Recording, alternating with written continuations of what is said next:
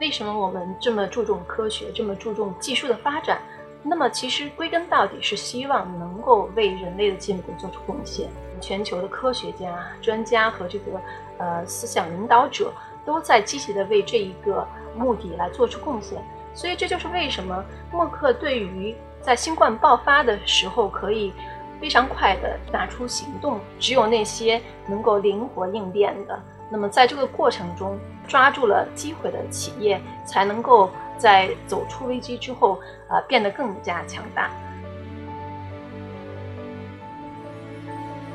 大企业是建生态，小企业呢叫找生态。那大企业会发布它的一些需求，自身的需求，外部客户的一些需求。小企业呢通过接包，通过技术的合作开发，共同形成技术解决方案，共推市场，共荣打单。我们说大手牵小手的模式啊，打造大小企业共生共荣的一个生态环境。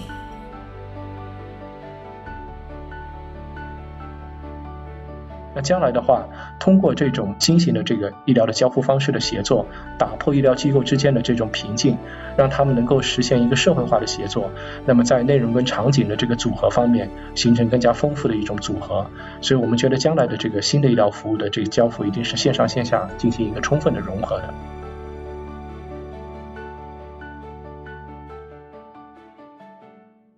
我们和默克进行深度的合作。形成一个团队，在 AI 药物设计开发平台上的设计，到靶点的选择，